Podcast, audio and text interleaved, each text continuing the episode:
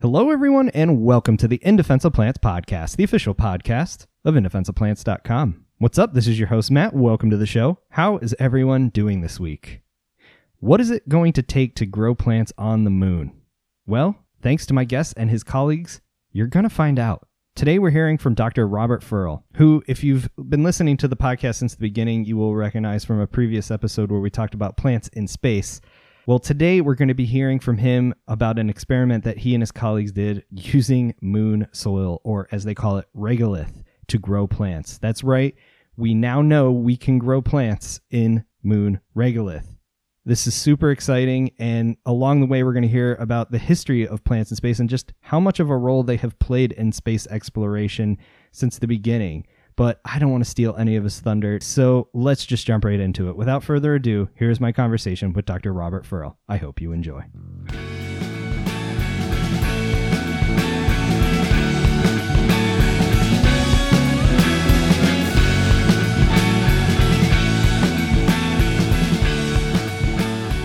All right, Dr. Robert Ferl, thank you so much for coming back on the podcast. It has been quite a while. So, for those that haven't listened to the entire back catalog, how about we start off with an introduction? Tell us a little bit about who you are and what it is you do. Hi, my name's Rob Ferl.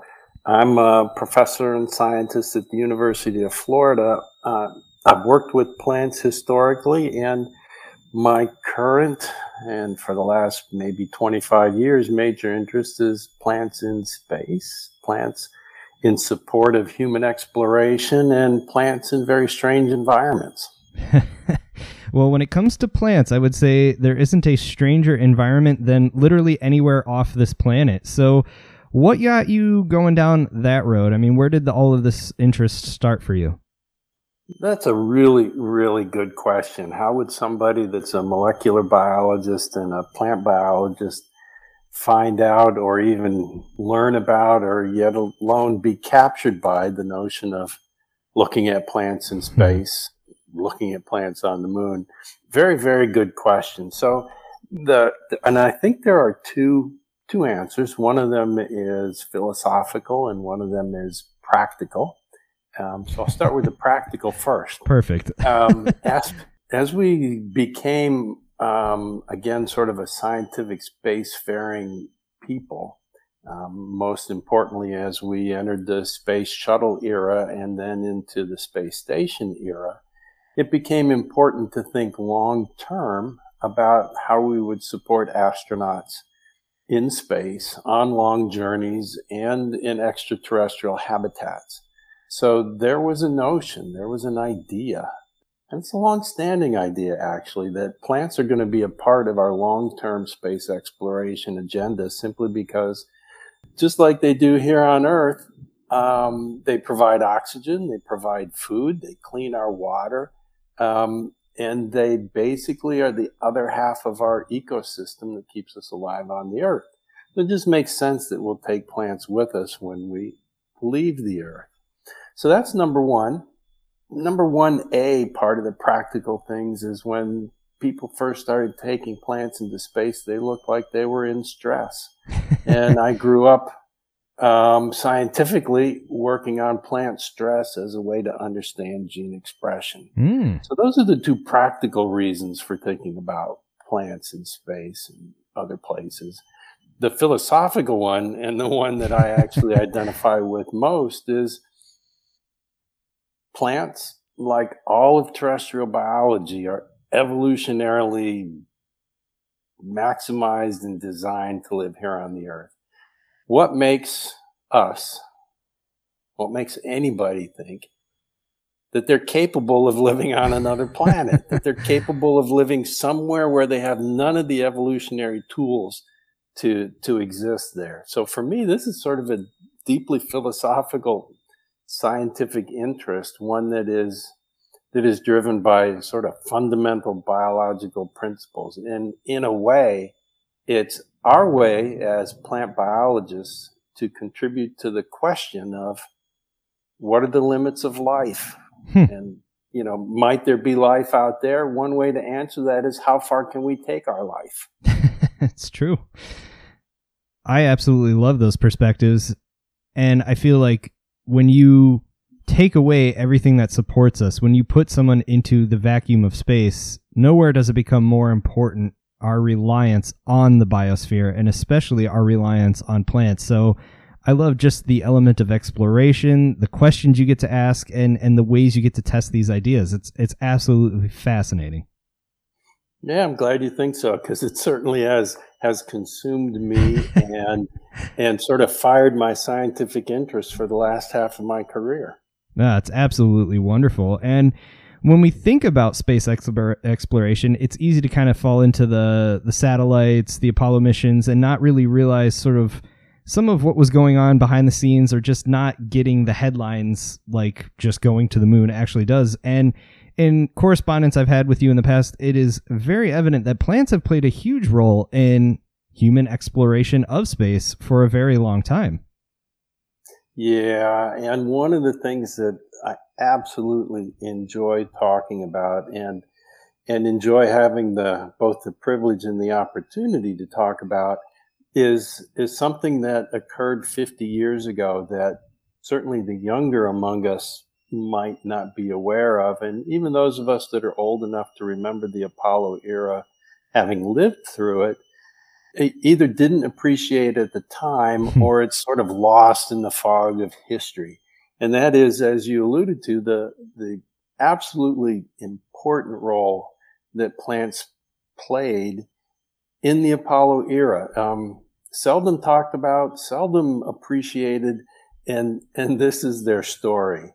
Um, boy, back when we were first getting ready to land on the moon, there was a fear, an anxiety, um, much like there is now about bringing samples back from Mars, in that those samples might contain harmful mm. viruses, extraterrestrial bacteria, things that would come back from outer space and destroy our biosphere, maybe kill all the humans and just leave the plants, or maybe kill all the plants and the humans would die off because of that. Who knows? Because you know it's so strange and wonderful and awful and awesome all at the same time. And there, there's a wonderful movie from that era era called uh, the Andromeda Strain. Oh, nice. Which, which preceded our actual landing to the moon, but really highlighted this, this socio-political scientific fear that we could bring something back from outside our biosphere and actually ruin the world. Hmm. Um, and so one of the things that, again, you have to look in the history books to see is the, the first Apollo missions up through Apollo 14, when those folks came back from the moon, they were isolated. They were quarantined. They were put into an Airstream trailer for two, two and a half weeks just to make sure that the astronauts, A, weren't sick themselves, and B, wouldn't transmit any of these harmful, you know, extraterrestrial bugs to the rest of the humans that were taking care of the astronauts that's that's that's appreciated and people can sort of remember that. And once it was shown that the quarantine periods weren't needed then the astronauts simply came home and didn't have to you know wear masks and special suits and be hidden away for a while. Right. What is another part of that entire scenario is that the lunar soil samples the lunar regolith and rocks when they came back from the moon, they were sealed hermetically while in space, while on the moon. They were not opened until they were safely ensconced in the lunar receiving lab, which was actually deep underground at um, Johnson Space Center. And they were opened up behind what was basically the 60s equivalent of a biosafety level four containment facility. Wow. So they, they were handled as if they were extraordinarily toxic. Huh. And during that time, uh, lunar dust was um, uh, sprinkled on animals, on on worms, on mice, on on algae, on bacteria, on every, you know, just you can imagine the number of things that were exposed to to the lunar s- samples just to see if there were viruses or bacteria. right. So, but one of the things that they that they absolutely did a great job of, and the leading botanist at the time there was a fellow by the name of Charles Walkinshaw. Um, he grew radishes and all sorts of plants, and did what a plant pathologist would do: Huh. uh, rubbed rubbed the leaves with lunar soil to abrade them and to see if there was any transmission of of viruses or bacteria. Sprinkle lunar dust on the seeds to see if it inhibited germination. You know, they did the kinds of things you would do if you were asking the question, is the lunar soil harmful from a, from a sort of toxic organism point of view? Hmm. But they never ever got the chance because of the need to preserve most all the lunar samples. They never got the chance to actually use the lunar regolith as soil and Huh. try to grow plants in them. So, so for 50 years, there's been this notion that, you know, somebody's got to grow plants in lunar soil. right. but, but absolutely plants played a key role back in that, in that Apollo era in proving that, you know, there was, there's no, you know, Andromeda strain bug on the moon that's waiting to destroy the Earth. I love that. It's it's you know as a sci-fi buff myself, it's it's comforting to know that some of this is rooted in reality, and you get a perspective when you see what happens after the achievement. You know the stuff that makes the headlines. We did it. We went to space, or we did it. We landed on the moon. A lot of things happen after that. Some of them very important. And what's more important than making sure we're not going to completely destroy our biosphere in the process? You know, we think of UFOs and little green men as kind of ha ha ha off to the side fringe stuff, but it's so comforting to know that even back then we were taking the threat of potential extraterrestrial organisms or life very seriously. Oh yeah, absolutely. And and if you if you pay attention now, even though return of samples from Mars that will be done by robots is years, if not decades away, they're collecting the samples now, and the discussions of how those Martian soil samples will be handled is a very active one. Huh. Fascinating.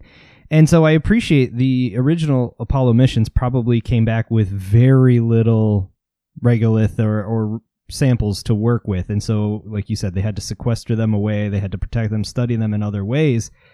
What did it take to eventually get enough to start playing around with? I mean, what is what does that look like? Because I'd imagine any mission into space is limited by weight and capacity for any element of the mission. How do you start to think about going up there, getting something, and bringing it back? There are so many logistical challenges to that, I'd imagine. Yep, yep, and yep. But what, but the sort of the the practical truth of the matter is is that there's hundreds of pounds of lunar samples oh, that, that were brought back over the course of the missions that went to the moon. And as lunar missions progressed all the way up into Apollo 17, the amount of rocks, hundreds of pounds of rocks and soil that they brought back got bigger during the mission profile. So just in terms of total bulk, there's probably what you might think of as a reasonable amount available. Hmm. Uh, but as a biologist, I have to tell you that while those samples came back, they didn't come back to do biology. They came back to understand where the moon came from, what was its origin, what's its future, and what's the geology of the moon. Hmm.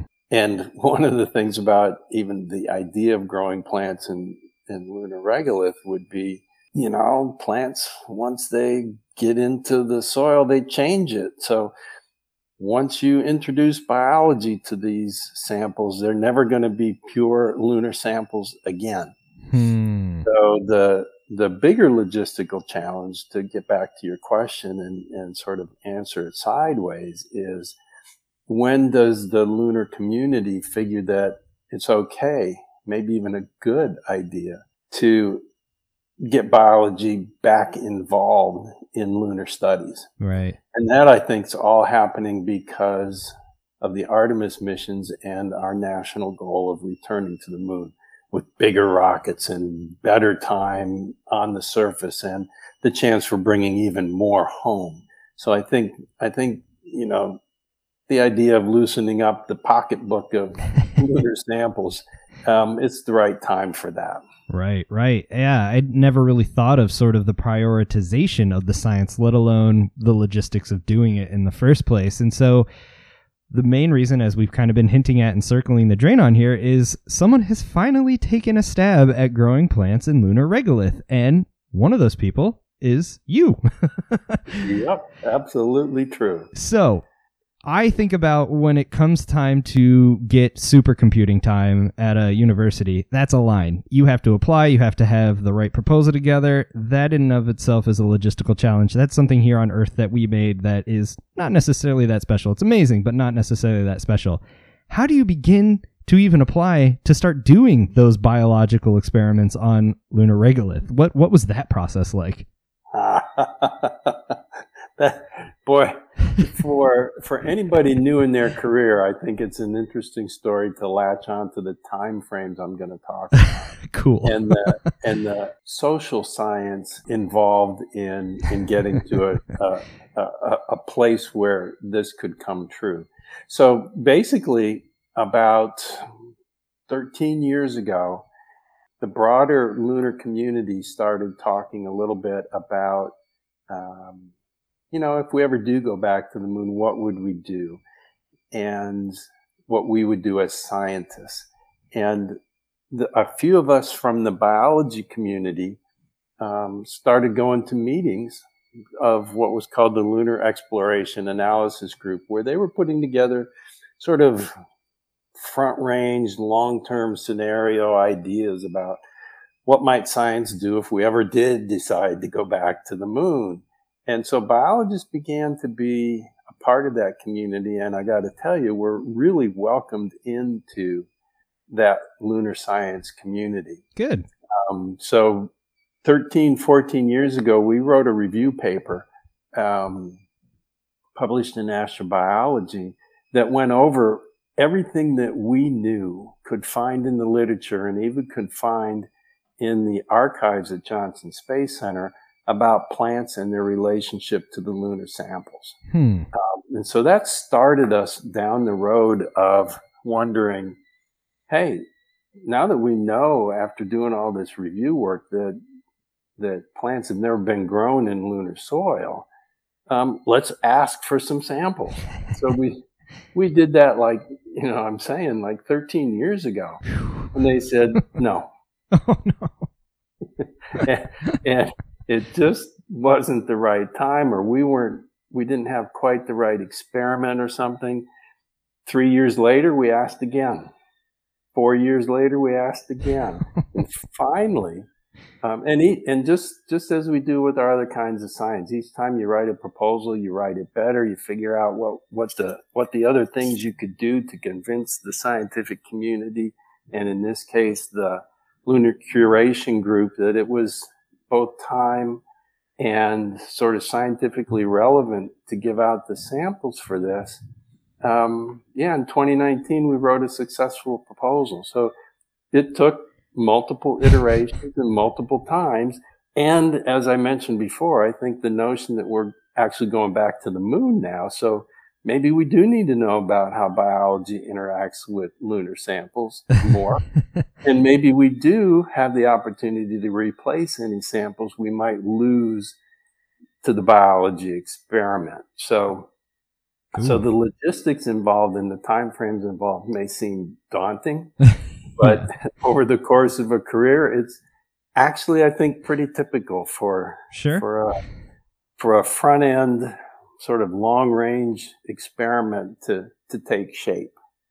Um, and that's how we got there. Amazing. Really, really important perspectives and like persistence and learning from every iteration. Like you said, improving on the process, seeing where the weaknesses are, trying to improve your process because really, I guess all of those negative reviews made your attempts even stronger, let alone, you know, just the convincing part of it. You wanted to make sure whatever you were going to do was going to be impactful do what you needed it to do, but also, you know, provide the data necessary to to do the analyses. Right, right, and and uh, sort of tying a few of these threads together. Among the things that had to sort of come together correctly or convincingly in the proposal was how much sample we were asking for. In other words, don't ask for too much, but ask for enough. Which samples to ask for? Do you want Apollo 17, Apollo 12, Apollo 11? We know which ones do you want. You should be intelligent about knowing hmm. what's in those lunar soils. And then how are you going to extract the most science that you can the first time you grow plants in lunar soil? And so right. all that stuff I think finally came together, much like, you know, other good proposals finally come together. Awesome. And so, which Apollo mission did you pick and why, if there is a why? There. yeah, yeah, there's a why. Awesome. and, and again, this particular why gets down to um, a, a very practical question. And it takes me back to some of my favorite parts of lunar exploration history on Apollo 17, the last uh, Apollo mission to visit the moon, that was a mission that included a fellow by the name of Harrison Schmitt, who was um, a geologist and the only scientist, hmm. the only sort of purebred scientist to go to the moon. Oh, wow. Um, he and the commander of the mission, Gene Cernan, had a really nice souped up lunar rover. Um, but as they were getting ready to start their lunar roving, Gene Cernan caught his his uh, spacesuit on the fender, oh. I think the right rear fender of the lunar rover, and broke it off. Oh, no. So now all of a sudden, the the fender that would keep the dust from blowing up around, you know, rooster tailing around the lunar module um, oh, geez, now what are they going to do? So they fixed that not by putting the fender back on, but by using the cover of a notebook and some binder clips to uh, to make a makeshift sort of fender for that for that wheel. So naturally, that fender didn't work as good as the other fenders, and what happened was a lot of dust from all around their traverses of the of the Apollo 17 landing site accumulated in a haphazard fashion in one of the crevices back in the back of the lunar rover. so this of all the samples collected on the moon, this particular sample, this bulk sample, is not made from a shovelful or a handful of rocks. It's been collected from everywhere. So, from a geologist's perspective, it lacks something important, and that's the provenance of where it was collected. Oh. So this is sort of random lunar dust, huh. and and therefore it's it's used for many kinds of things where you don't really need to know exactly where it came from, but it's still lunar stuff. That's what we asked for. Wow. The, we asked for some of the stuff that we thought was I don't know, not least important to geologists, but maybe um, the most sort of give out a bull that that was there. And so that that was our initial ask was for four grams. That's all. Oh, four geez. grams of Apollo 17 sample 7051. And that's the one that we identified that came from the lunar rover that was there only because Gene Cernan broke off the the fender of the lunar rover. Wow, amazing! I love that backstory, and just goes to show you, as Bob Ross says, no accidents, just some happy mistakes. yep, yep, yep. Amazing. And so to round out that story um, a little bit more, and to and to sort of celebrate what happens when good science um, is sort of appreciated by not only the people that think they're doing good science, but also the people that are reviewing and contributing. Once, um, once our proposal was basically positively reviewed, they said, listen, this sample from Apollo 17, cool, you can have some. But what you really need to do is you need to look at a few samples. Sorry for the light. Oh, no, that's impressive. you need to look at some samples from the from some of the other Apollo sites because they are different geologically. Mm. And so um, they worked with us to identify samples from Apollo 11, the very first one, and Apollo 12, the second one, to go along with our Apollo 17 ask. Wow. So we got four grams. That's enough to grow four Arabidopsis plants from each of those three Apollo missions. Nice. So, so in the end, they gave us what to us seemed like a lot of material. Um, but still, is not very much when you're going to try to grow some plants. Right, right. And so you get the material. That's incredible in and of itself. I mean, I can't even imagine holding regolith in my hand or, you know, getting in a room with it. That's just so cool to think about. But now you got to grow plants in it. You mentioned Arabidopsis, this wonderful little mustard, a model organism, has done amazing things in science and continues to do things in science. You're not setting up a raised bed uh, or row crop agriculture here. How do you start to design a growing experiment to do this in a way that will work, hopefully, and and give you the kind of information and data you need? Wonderful, wonderful question, and and basically, it also outlines this 12 year trajectory of improving our proposal and our approach to the point where we could answer that question to the reviewers in a way that made some sense. So basically, what we what we ended up developing, and my collaborator Anna-Lisa Paul is largely responsible for this um, particular aspect, is we we dis- we opted for just plain old laboratory 48 well plates. Nice. And and in part that's because if you put a gram, almost a gram of we were doing our practice stuff with lunar soil simulant, uh, which is available uh, from NASA. Hmm. That will give you uh, sort of like a soil bed of about a half a centimeter, maybe a centimeter deep. Okay. All right. So, so that gives you the geometry to where you can handle a gram of sample.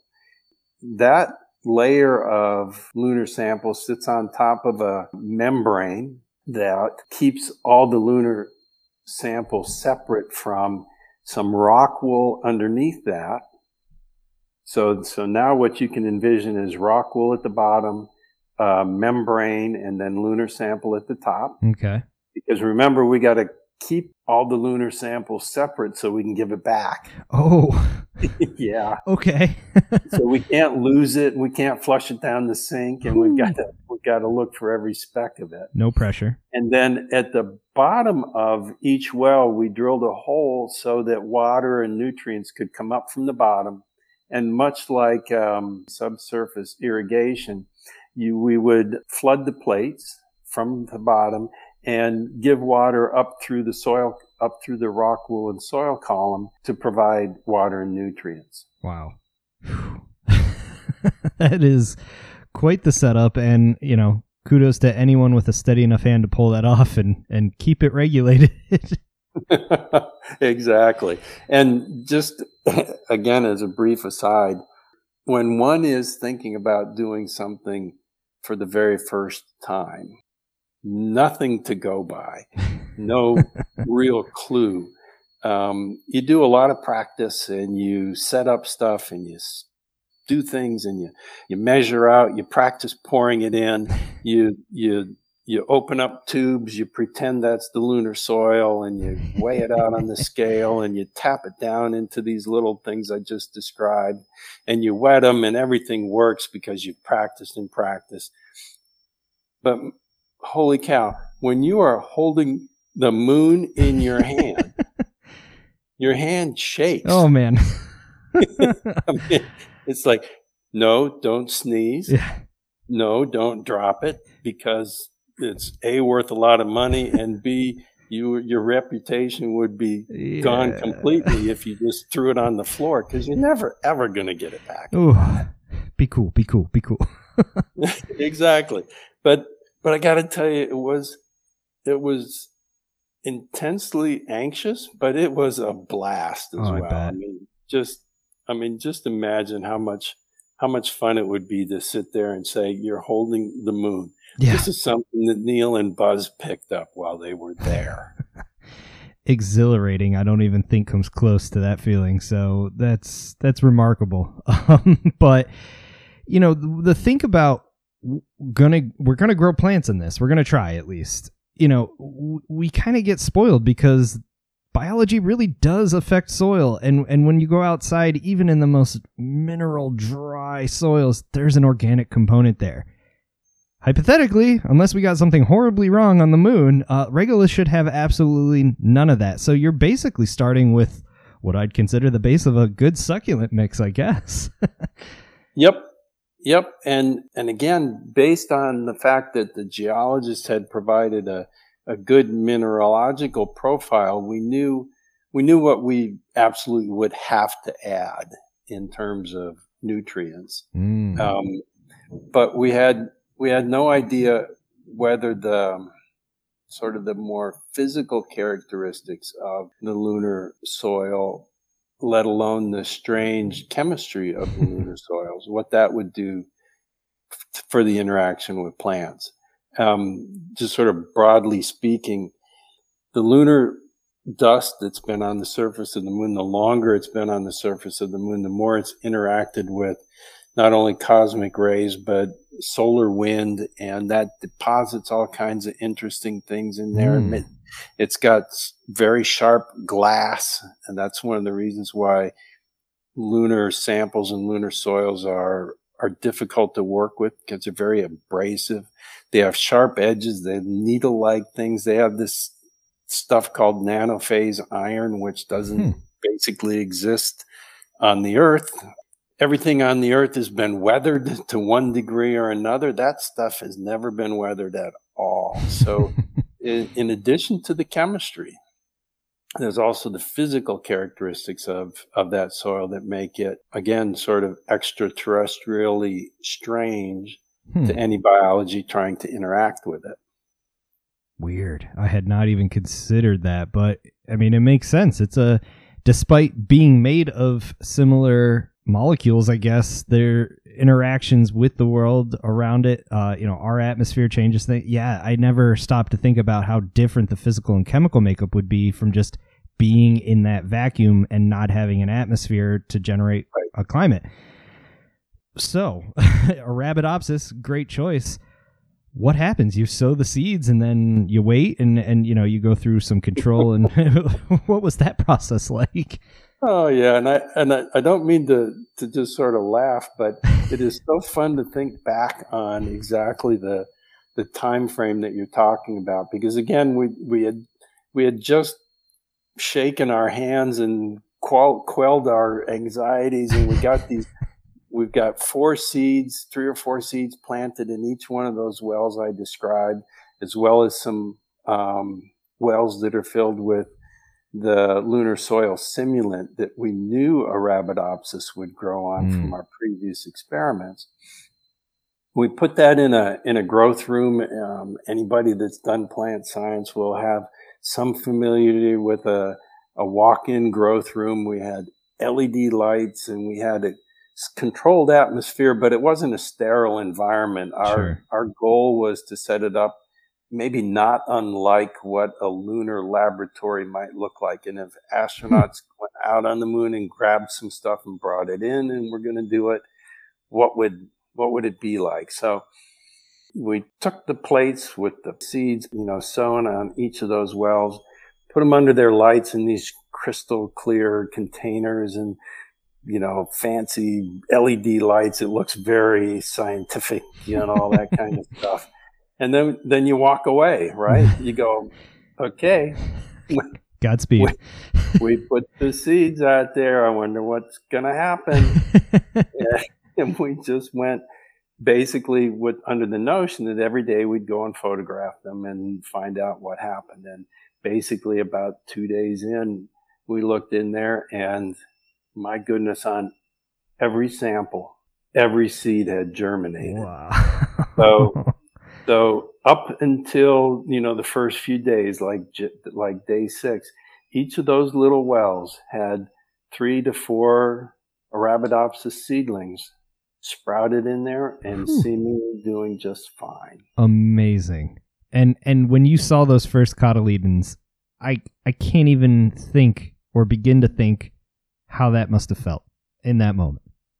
Yeah, exactly. And it's difficult to describe other than goodness, it's I mean, it's like the James Webb Space Telescope. This is the first time any human being has looked upon these things. Wow. And and I know that sounds very sort of over the top, but I mean, okay. how many times in one's career can you say, I'm looking at something that no human has seen before? Plants growing on lunar soil. Uh, well, you and 99.9% of the world, uh, yeah, I think that stands pretty true. So that's remarkable. Yeah. So after those three to four seedlings in each, you know, they germinated, that, that basically told us that there was nothing in the lunar soils and opposed, as opposed to what I told you happened in the 60s, mm. not just a little sprinkling of lunar soil. These seeds were in direct contact right. for days with lunar soil.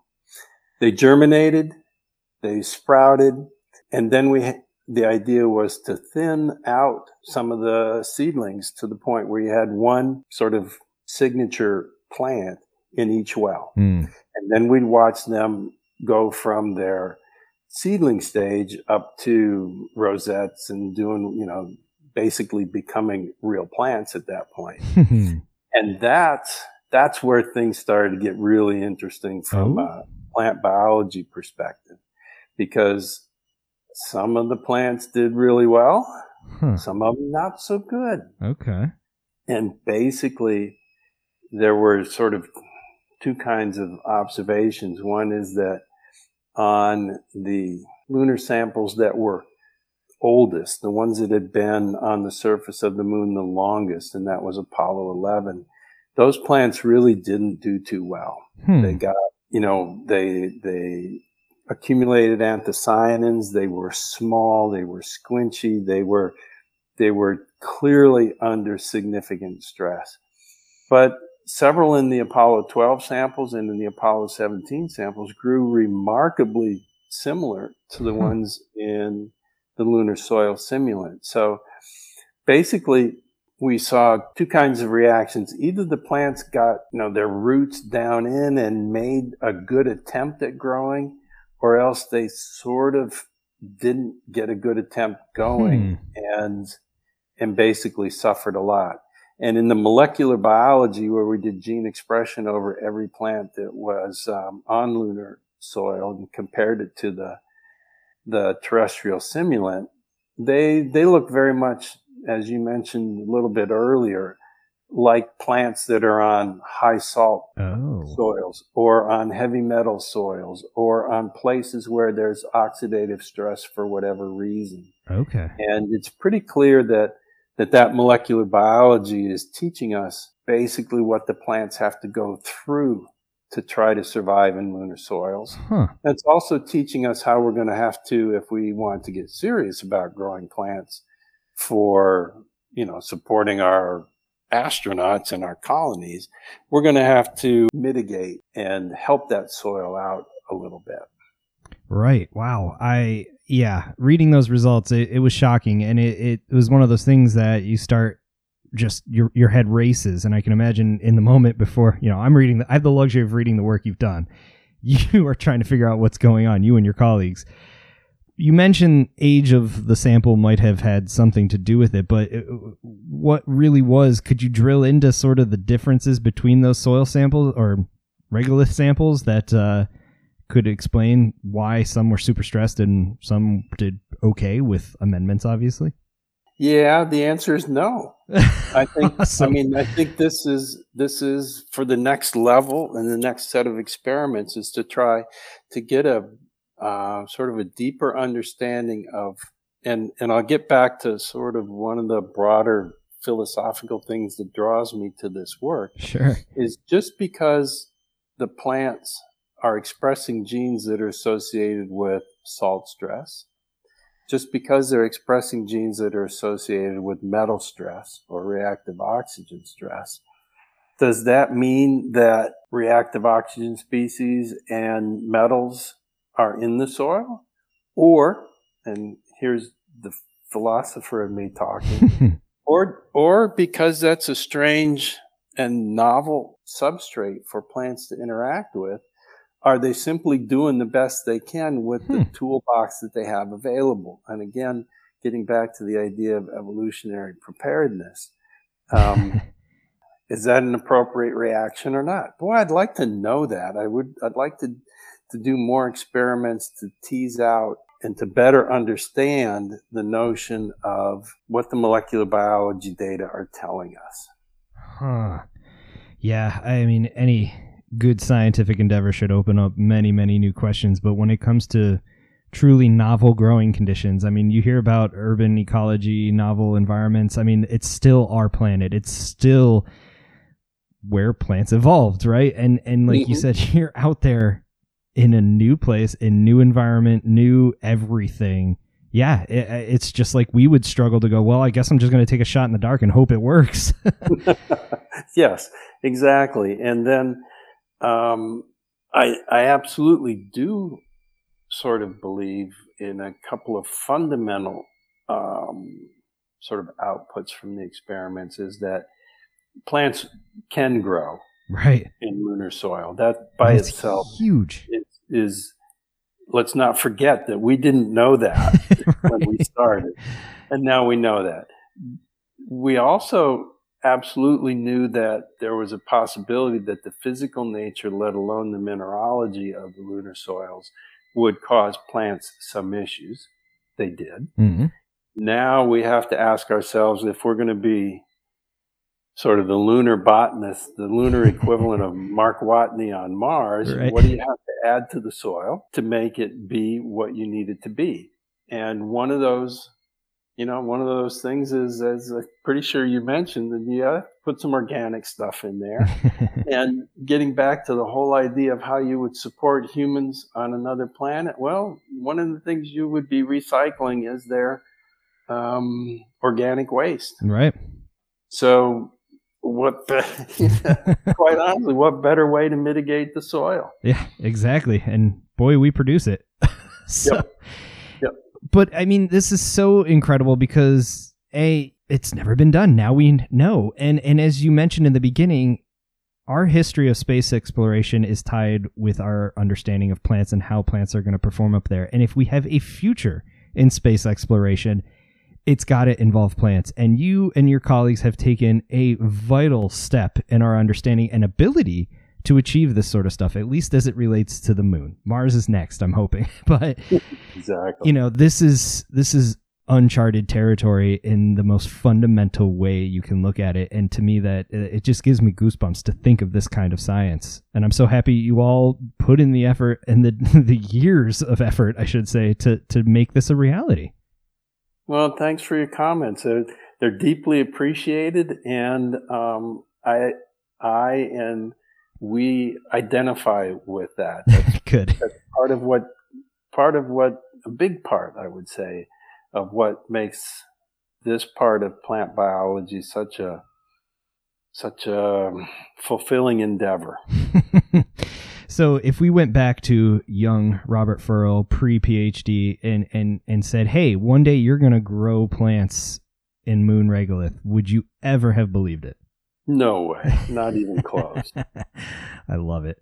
Well, here you are. And I thank you so much for taking time to tell us about this. And I speak for everyone listening, I hope, in saying keep it up. This is incredible. If people want to find out more about this work and continued work of both what's going on in your lab and the lab of all of your colleagues, where do you recommend they go searching?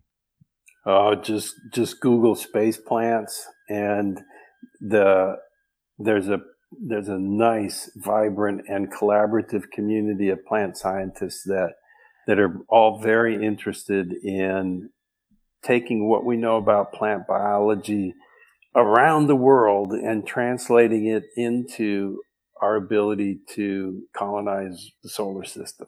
Incredible. Yep. Well, Dr. Ferl, thank you again for taking time out of your schedule to talk with us. We really appreciate it. And uh, yeah, keep it up. Really love hearing from you. Thank you so much for having me. It's been a joy. And uh, yeah, take care. Awesome. Well, hang in there, stay healthy, and go botany. Bye now. Bye. How about that? I can't imagine the weight of dealing with such important samples. And I'm really happy that they had the bravery to do it. So here's to Dr. Robert Ferl and his colleagues for taking the next step in our understanding of how plants are going to perform in truly novel environments. If you're enjoying shows like this and you want to make sure that they have a future, consider supporting this podcast over at patreon.com slash indefenseofplants. For a small monthly contribution, you get wonderful kickbacks, but most importantly, you help keep the show up and running. I literally could not be doing this without all of my patrons that support the show every month. So thank you to all of them. It truly makes a difference. You can also support the show by picking up a copy of my book, some of our customizable merch and stickers, and all of those links can be found in the show notes over at indefenseofplants.com slash podcast. But that is it for me this week. I thank you all for listening. Make sure you hit that subscribe button and keep checking back in. But until next time, this is your host, Matt, signing out. Adios, everyone.